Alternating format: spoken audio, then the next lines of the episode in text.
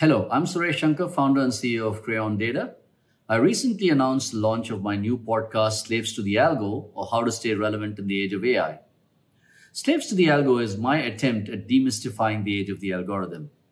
I intend to share my own experiences and talk to tech and business leaders to understand how they are using or being used by algorithms in their personal and professional lives.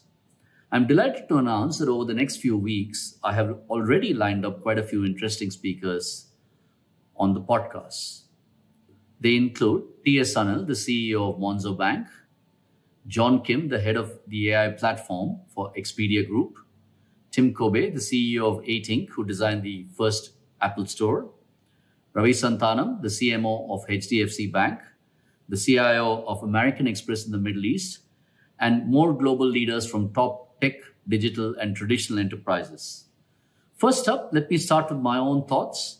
The launch episode will feature my views on the age of relevance and how billions of consumers around the world want to be celebrated as individuals.